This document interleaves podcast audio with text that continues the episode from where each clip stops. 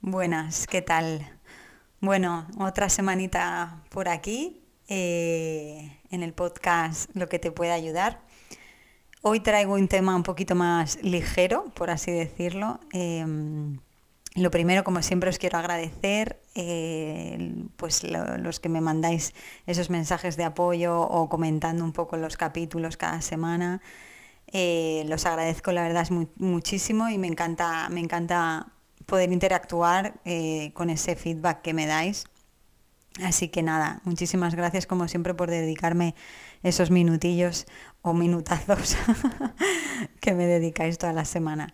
Entonces, em, bueno, esta semana, después de la, digamos, de la intensidad de la semana pasada, que para los que escuchasteis el podcast, pues lo dejé un poquito en manifiesto, ¿no? Que, que, habían sido unas semanas bastante complicadas, bastante duras, y por eso había reflexionado sobre el tema de los objetivos y cosas así, o de cómo tomarse las cosas del día a día. Y esta semana que ya han empezado el colegio, digamos que mis tres hijas han empezado el colegio y, he notado muchísima diferencia en solo una semana. La verdad es que se nota, se nota en el ambiente, se nota eh, pues en cómo te tomas tú las cosas, en tener más, eh, digamos que sabes eh, mucho mejor pues a cuánto tiempo le puedes dedicar a las cosas y vuelves como una rutina un poquito más estable y a la que estamos más acostumbrados, ¿no? Entonces la verdad es que mucho más fácil y sigo con muchísimo trabajo, pero bueno, desde otro lado un poquito más, más tranquilo, ¿no? Y yo creo que por eso, no sé, inconscientemente me ha venido eh, la, la, temática del capítulo de hoy, que va un poco de, digamos, de los seres independientes o individualistas, no sé, no sé cómo, cómo catalogarlos. Y es lo que un poco desarrollo en, este, en este podcast que va más de cosas personales y experiencias personales que, que otra cosa, ¿no? Porque yo hay veces que pienso que lo que yo siento, de la manera en la que yo siento las cosas, seguro que hay más de una persona por ahí que tiene que sentir igual que yo, que no puedo ser la única que interpreta las cosas de esta manera, ¿no? Y si busco mis aliados, o sea, aliados, ¿dónde estáis? Salir por ahí, por favor, los que piensen como yo o sientan en alguna manera como yo. Bueno, em, al lío.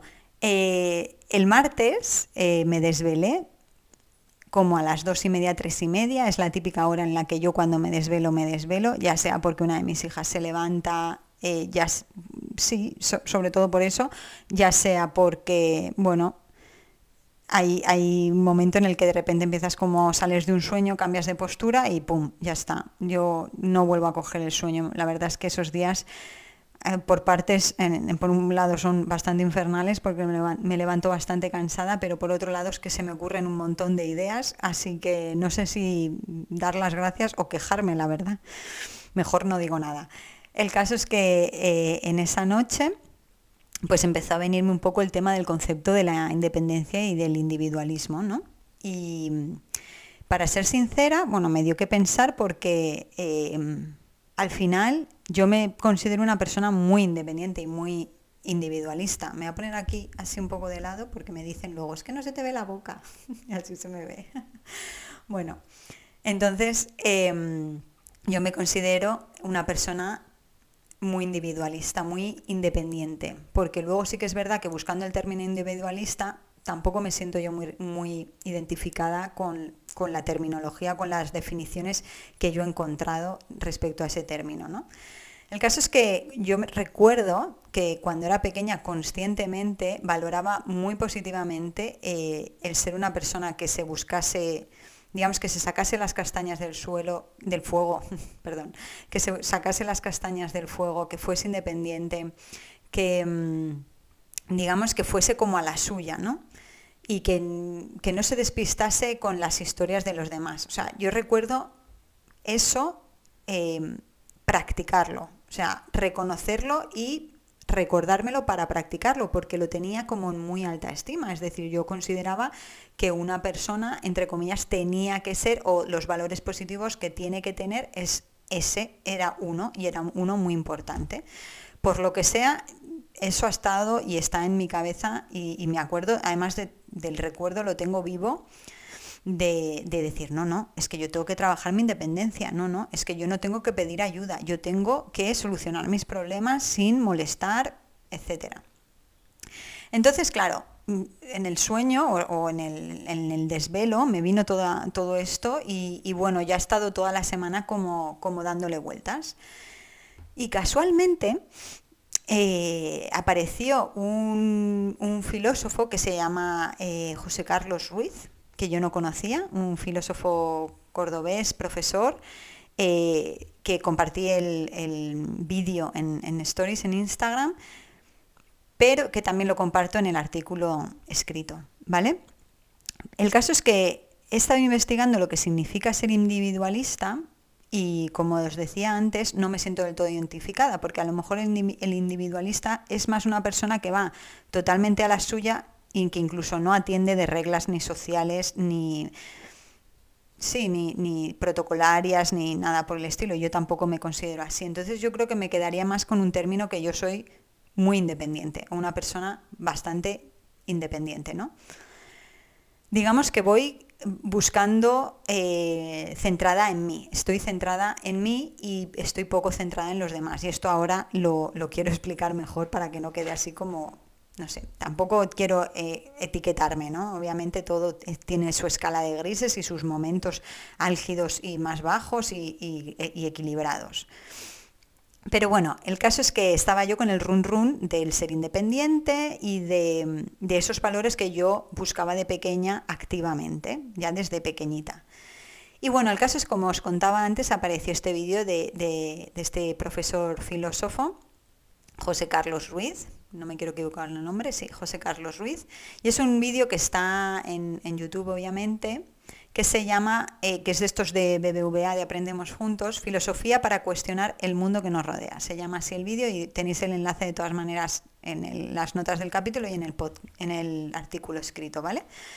El caso es que la verdad es que la, la, cómo habla él del tema, porque habla en el vídeo del tema de la amistad, habla del tema de las relaciones humanas, de sí, de, las personas y de la bueno, capacidad de pensamiento crítico, de cómo mejorar la, la, capacidad de pensamiento crítico y cómo enseñar a los niños también bueno, pues a, valorar las amistades, cosas así, ¿no? Me pareció, la verdad es que el vídeo me gustó mucho y lo debatí con personas cercanas a mí porque había temas que, me llamaron la atención bastante. Y él dice una cosa em, que, que digamos que cuando, que como que nos está costando cada vez más conectar eh, eh, socialmente entre nosotros, ¿no? Que es decir, que las amistades, hay varios tipos de amistades y que digamos que la más amistad como más valorada, como la, la más eh, complicada de gestionar, de conseguir, no sé exactamente cómo lo explica, pero el caso es que como que la estamos perdiendo, la estamos perdiendo, pues bueno, pues obviamente por cosas que ya sabemos y que tampoco me voy a quedar aquí a, charlar porque considero que todos sabemos, digamos que las consecuencias de las redes sociales, del mundo virtual al que vivimos, de los del trabajo, eh, de los ritmos a los que, en los que nos vemos sometidos, los tipos de trabajo, etc. Entonces, Em, este hombre al final deja ver en este vídeo, y entiendo que en sus libros y cosas así, que todavía no he investigado, pero que me gustó mucho y, creo que algo me leeré por ahí, dejaba entrever que, efectivamente las personas pues necesitan de, las personas y que, y que necesitamos esa, ese mundo social activo, esa, esa red de amistad, esa red de personas. Eh, cerca de nosotros, a las que, a las que acudimos cuando pedimos ayuda, acudimos a ellas, a las con las que queremos sentirnos queridos y a la vez nosotros querer, eh, alegrarnos mutuamente de los logros, etc.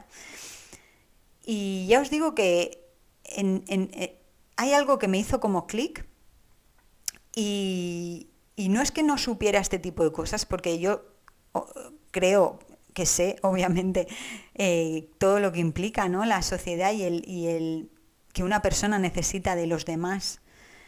Pero sí que es verdad que hay un punto en el que a mí me cambió el discurso, el discurso que yo me digo a mí misma, ¿no? Es decir, yo creo que eh, la diferencia está en cuando tú, por ejemplo, piensas que eres una persona hecha a ti misma, ¿no? No, yo es que soy muy independiente y yo soy como hecha a mí misma, o sea, yo me he hecho a mí mismo. A través del trabajo duro, yo no he necesitado a nadie, yo bla, bla, lo que sea, ¿no? Y quizá fue ese ahí donde más me di cuenta de decir, ostras, yo he pensado así. Yo he pensado que yo me había hecho a mí misma, que a mí nadie me ha regalado nada, que yo todo ha sido por el sudor de mi frente, todas estas cosas que se pueden decir, y cuanto más dramático te pones, más.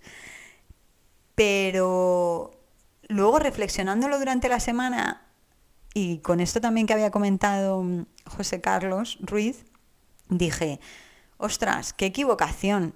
¿Quién se ha hecho a, sí mismo solo? ¿Quién no ha tenido en ningún momento la ayuda de otra persona? Aunque tú no lo hayas pedido. Es decir, yo me considero una persona que no pide ayuda, que cuando está mal o muy mal o tiene que estar muy, muy mal para pedir ayuda. Y eso es una, yo creo que es uno de los rasgos de la persona independiente o la persona individualista, que al final va tan a la suya que es como yo me lo guiso, yo me lo como, yo me soluciono mis problemas, etc. Y ahí yo no le veo ese, ese punto positivo que yo le veía cuando era pequeña. Ahí yo le veo un punto, la verdad, bastante carente y bastante, diría, incluso inconsciente. Entonces, fue todo esto lo que dije, mm, aquí hay tomate. Ahí es cuando empecé a reflexionar sobre, efectivamente, tú puedes no haber pedido ayuda activamente, pero a ti siempre te ha ayudado alguien. Alguien te ha ayudado a estar donde tú estás. Alguien no, mucha gente. O sea, empezando por tus padres, obviamente, pero tus hermanos, no lo sé, tus compañeros del colegio, tus vecinos, quien haya sido, pero siempre hay alguien que te ha ayudado de alguna manera. Alguien que para conseguir un trabajo te ha dado un contacto alguien que te ayudó a probar asignaturas, alguien, no lo sé, que te sacaba para divertirte cuando estabas agobiado estudiando exámenes, no lo sé, alguien, siempre hay alguien, ¿no? Entonces esta idea, esta concepción de me echo a mí mismo, no necesito a nadie, todo ha sido por el sudor de mi frente, eh, yo creo que está equivocada, que a lo mejor está el que el que la dice está orientado a decir, yo, pues eso, a, a nivel enchufe, que si le han enchufado en algún trabajo o le han He regalado la nota porque le anda pena al profesor, no lo sé, cosas así. Sí, cosas así, no se me ocurren más ejemplos. Pero eh, yo personalmente, eh, cuando lo pensaba, porque ya os digo que me ha cambiado la percepción estos días, cuando lo pensaba, yo pensaba que efectivamente yo no había necesitado ayuda de nadie. Y me da cuenta de que estaba muy equivocada, efectivamente todo el mundo ha, tenido ayuda de alguien. El caso es que yo quizá no la he pedido directamente o la pido poco directamente, pero al final siempre hay alguien que te tiende una mano y que te ayuda, ¿no? Entonces, no sé, este tema eh, me gustó. Em, ya os digo que para mí sí que hay un problema en una persona que no es capaz de pedir ayuda, ¿no? Yo reconozco que soy, que yo pido poco ayuda, y como he dicho antes, tengo que estar muy mal o tengo que ya ver que no tengo más opciones para pedir ayuda. Y yo creo que es algo que, es mejorable, ¿no? Que, es, sí, que, hay que tenerlo en cuenta, porque hay veces que, que, bueno, que a lo mejor nos tragamos nuestras emociones, nos tragamos lo que pensamos, por no pues preocupar o porque no se te metan en tus asuntos, por no sé, cualquier otra cosa, o porque te gusta, no te gusta que te digan lo que tienes que hacer. Pues eso, que eres a lo mejor independiente o que eres eh, muy individualista en ese sentido, que te gusta solucionar las cosas por ti mismo. Pero llega un momento en que es problemático y, que no está de más darle una pensadita a este tipo de cosas que nos decimos a nosotros mismos y quizá darnos cuenta de que efectivamente no estamos solos y que de hecho no deberíamos estar solos y que deberíamos hacer por estar más unidos, inclusive, ¿no? O sea, me ha gustado, me ha gustado este chico. Entonces, em, otra manera que, por ejemplo, eh, me dio que pensar eh, es una cosa que, descubrí gracias a, bueno, a una, al enneagrama, no sé si lo conocéis o no, pero bueno, el enneagrama habla de que las personas tienen tres instintos fundamentales. Yo os lo digo esto súper por encima porque no me lo he llegado a estudiar ni, ni, sé de mucho del tema, pero al final son tres instintos y uno de ellos es el instinto social, ¿no? Entonces, eh, cuando explican muy por encima y muy brevemente eh, lo que es el instinto social, al final es imaginaros la típica persona, que, seguro que en vuestro entorno tenéis alguno que es así, y si no lo tienes es que eres tú, es broma. Tenéis a la típica persona que, que sabe todo de todos, o sea, que tiene a todo el mundo fichado que sabe por qué lo conoce, si está casado, si no está casado, cómo se llama, incluso cómo se apellida, cuántos hermanos tiene, si tiene hijos, si no tiene hijos. Todo, todo, todo, todo, todo. Y, eso, y además eso es como que le gusta, ¿no? Que le, que le mueve, que le motiva, ¿no? Pues entonces digamos que esa persona tiene como el instinto social muy, muy activo, ¿no? Eh, luego están las personas que pues que sí, que disfrutan de la compañía de los demás, que obviamente se alegran, tienen amigos, tienen vida social, etcétera, etcétera, pero no tienen esa necesidad de saber absolutamente todo de la otra persona. Ni, ni, le, preguntan cosas sobre su vida privada o, o, bueno, o lo pueden saber, pero que no es algo que tampoco les, no sé, que les, les interese mucho, ¿no? Entonces, claro, eh, las personas como yo, que sería el segundo caso, nos llama mucho, o a mí personalmente me llama muchísimo la, atención las personas socialmente con el instinto social muy muy activo porque yo digo pero madre mía pero para qué no pero para qué quieres saber tanto de esta persona pero qué, qué necesidad pero por qué no y entonces ahí me gusta ver pues la diferencia que hay entre entre estas dos tipologías, obviamente con su escala de grises siempre, ¿no? Pero sí que es verdad que a mí me llama la atención de las personas muy sociales ese instinto social tan activo, ¿no?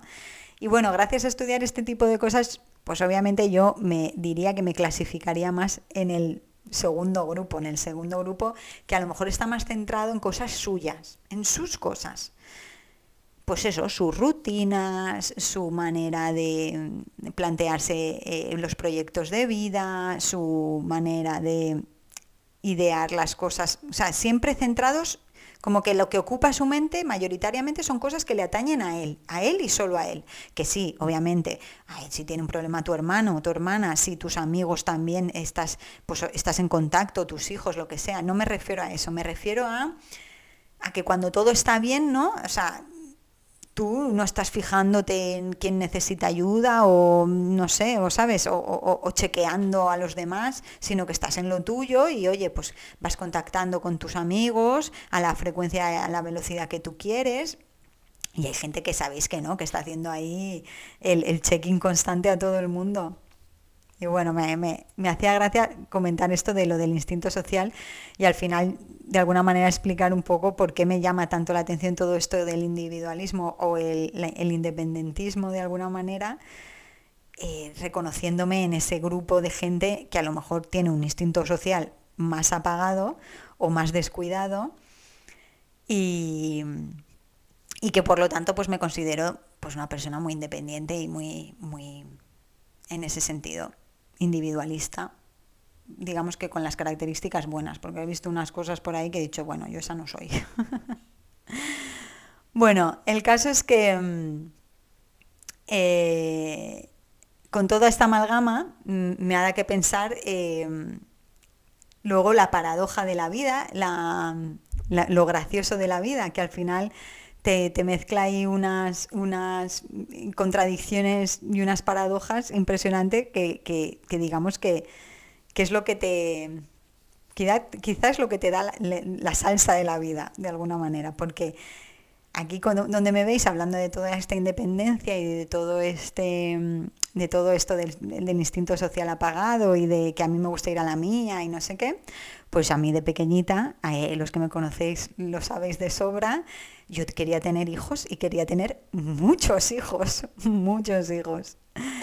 El caso es que, bueno, yo con 32 años pues ya tenía, ya tenía yo y mi pareja, obviamente, ya teníamos tres hijas, ya tenía yo a mis tres niñas, pequeñitas, pequeñitas, y, y claro, em, lo que más gracia me hacía era pensar en, esta, en, esta, en estas ganas de independencia, en este voy a mi bola constantemente, entre comillas, voy a mi bola constantemente y tengo la casa poblada de gente, porque sinceramente, para mí, o sea, la casa, son cinco en casa, me parece que somos muchísima gente. Y además, en la casa en la que vivimos ahora, eh, es una casa muy espaciosa, muy abierta, pero eh, tiene dos habitaciones solamente, la nuestra y la de ellas, y luego ya tiene pues las estancias, y en las estancias eh, ellas tienen la manía de estar donde estamos nosotros, o de querer estar donde estamos nosotros.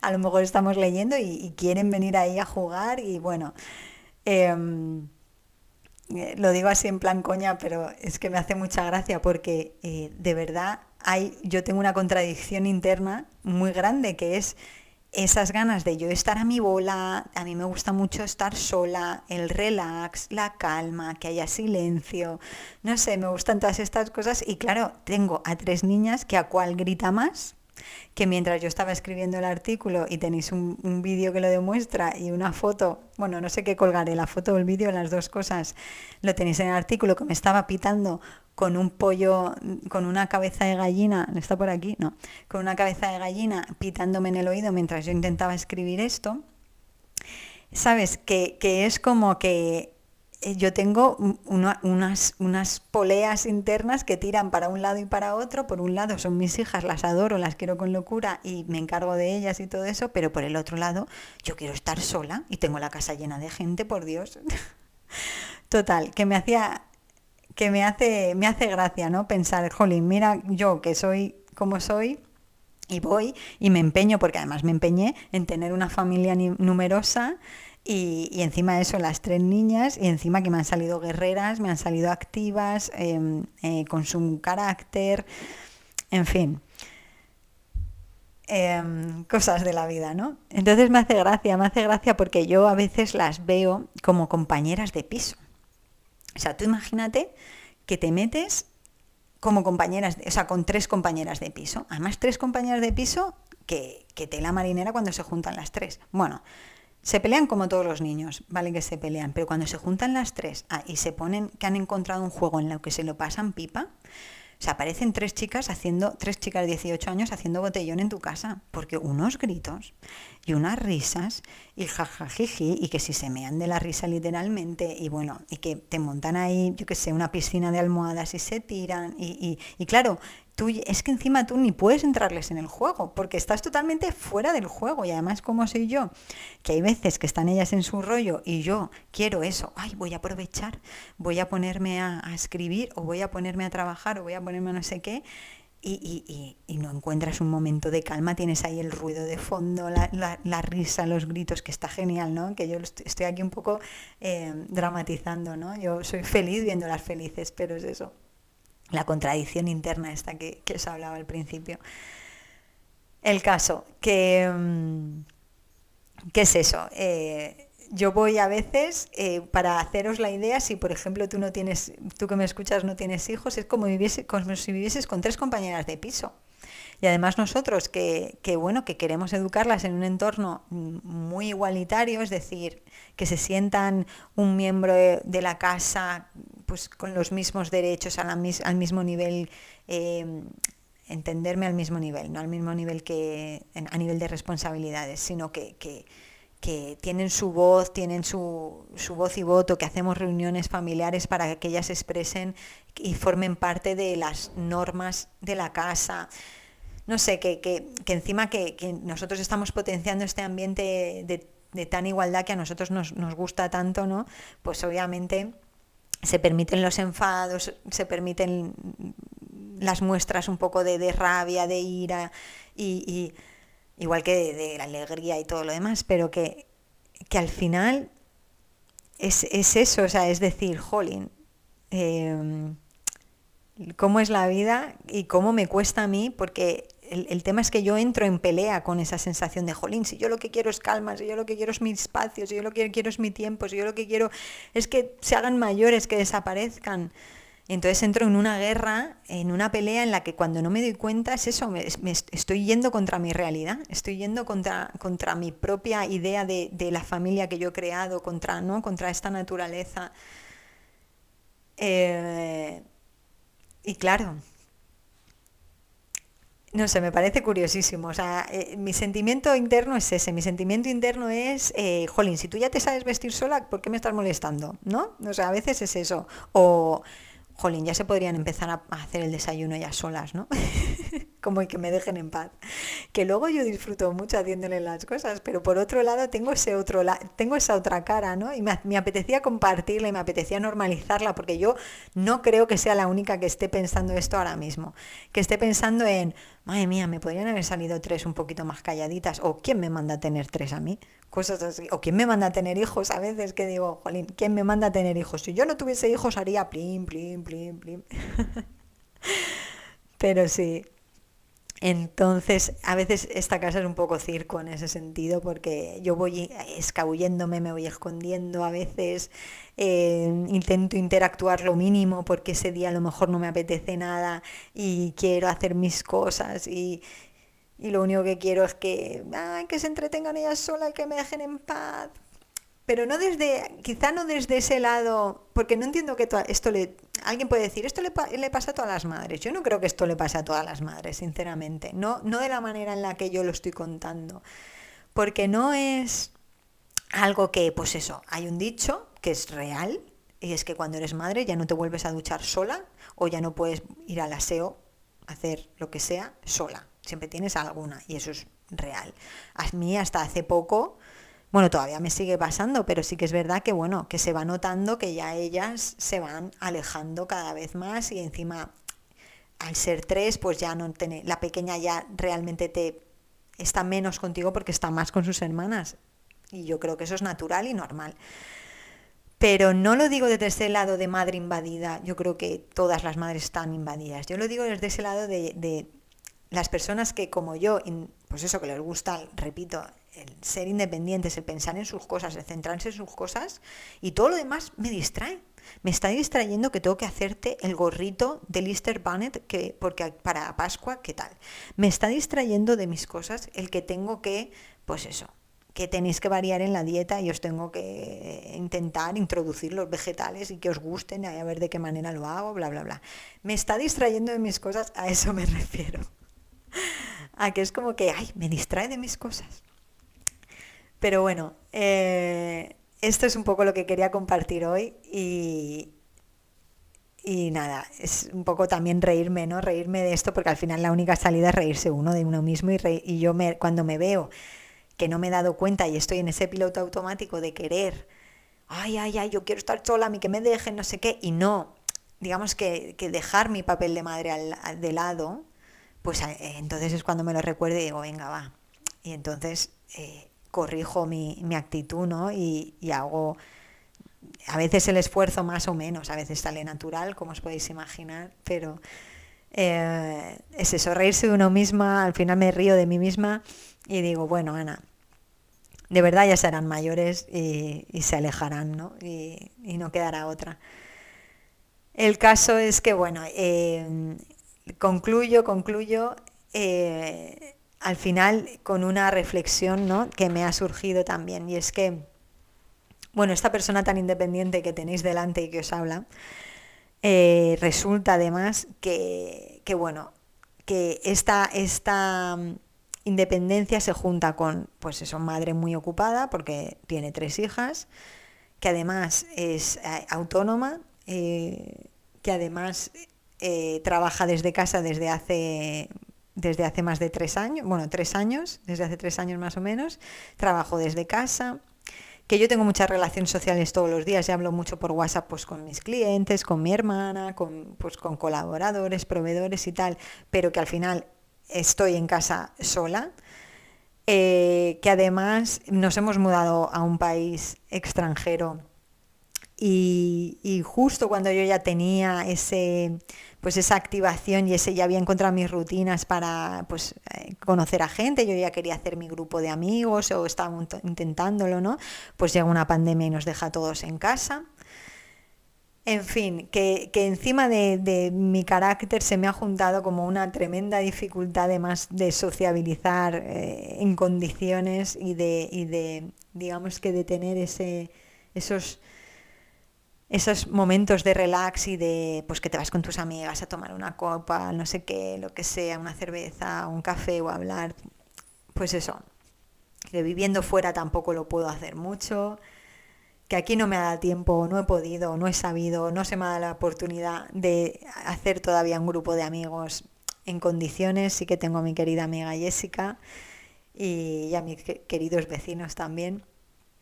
Pero eh, se junta todo, ¿no? Y al final me ha dado que pensar este hecho también, el decir, joder, y me acuerdo de esto justo cuanto más difícil no tengo, ¿no? Porque es un momento complicado para mí en este sentido.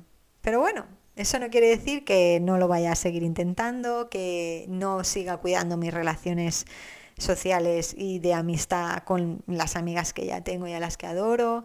Eso no quiere decir que no siga chequeando pues, eh, con mi familia y que no me siga preocupando por la gente, que no quiera a mis hijas, que no quiera a mi pareja, etcétera, etcétera. Entonces, quería compartir esto, em, esta reflexión, así un poquito también más impersonal y más vivencial, ¿no? Y, y, saber si hay alguien más como yo por ahí que piensa que a veces sus hijos o hijas son como compañeros de piso molestos, ¿no?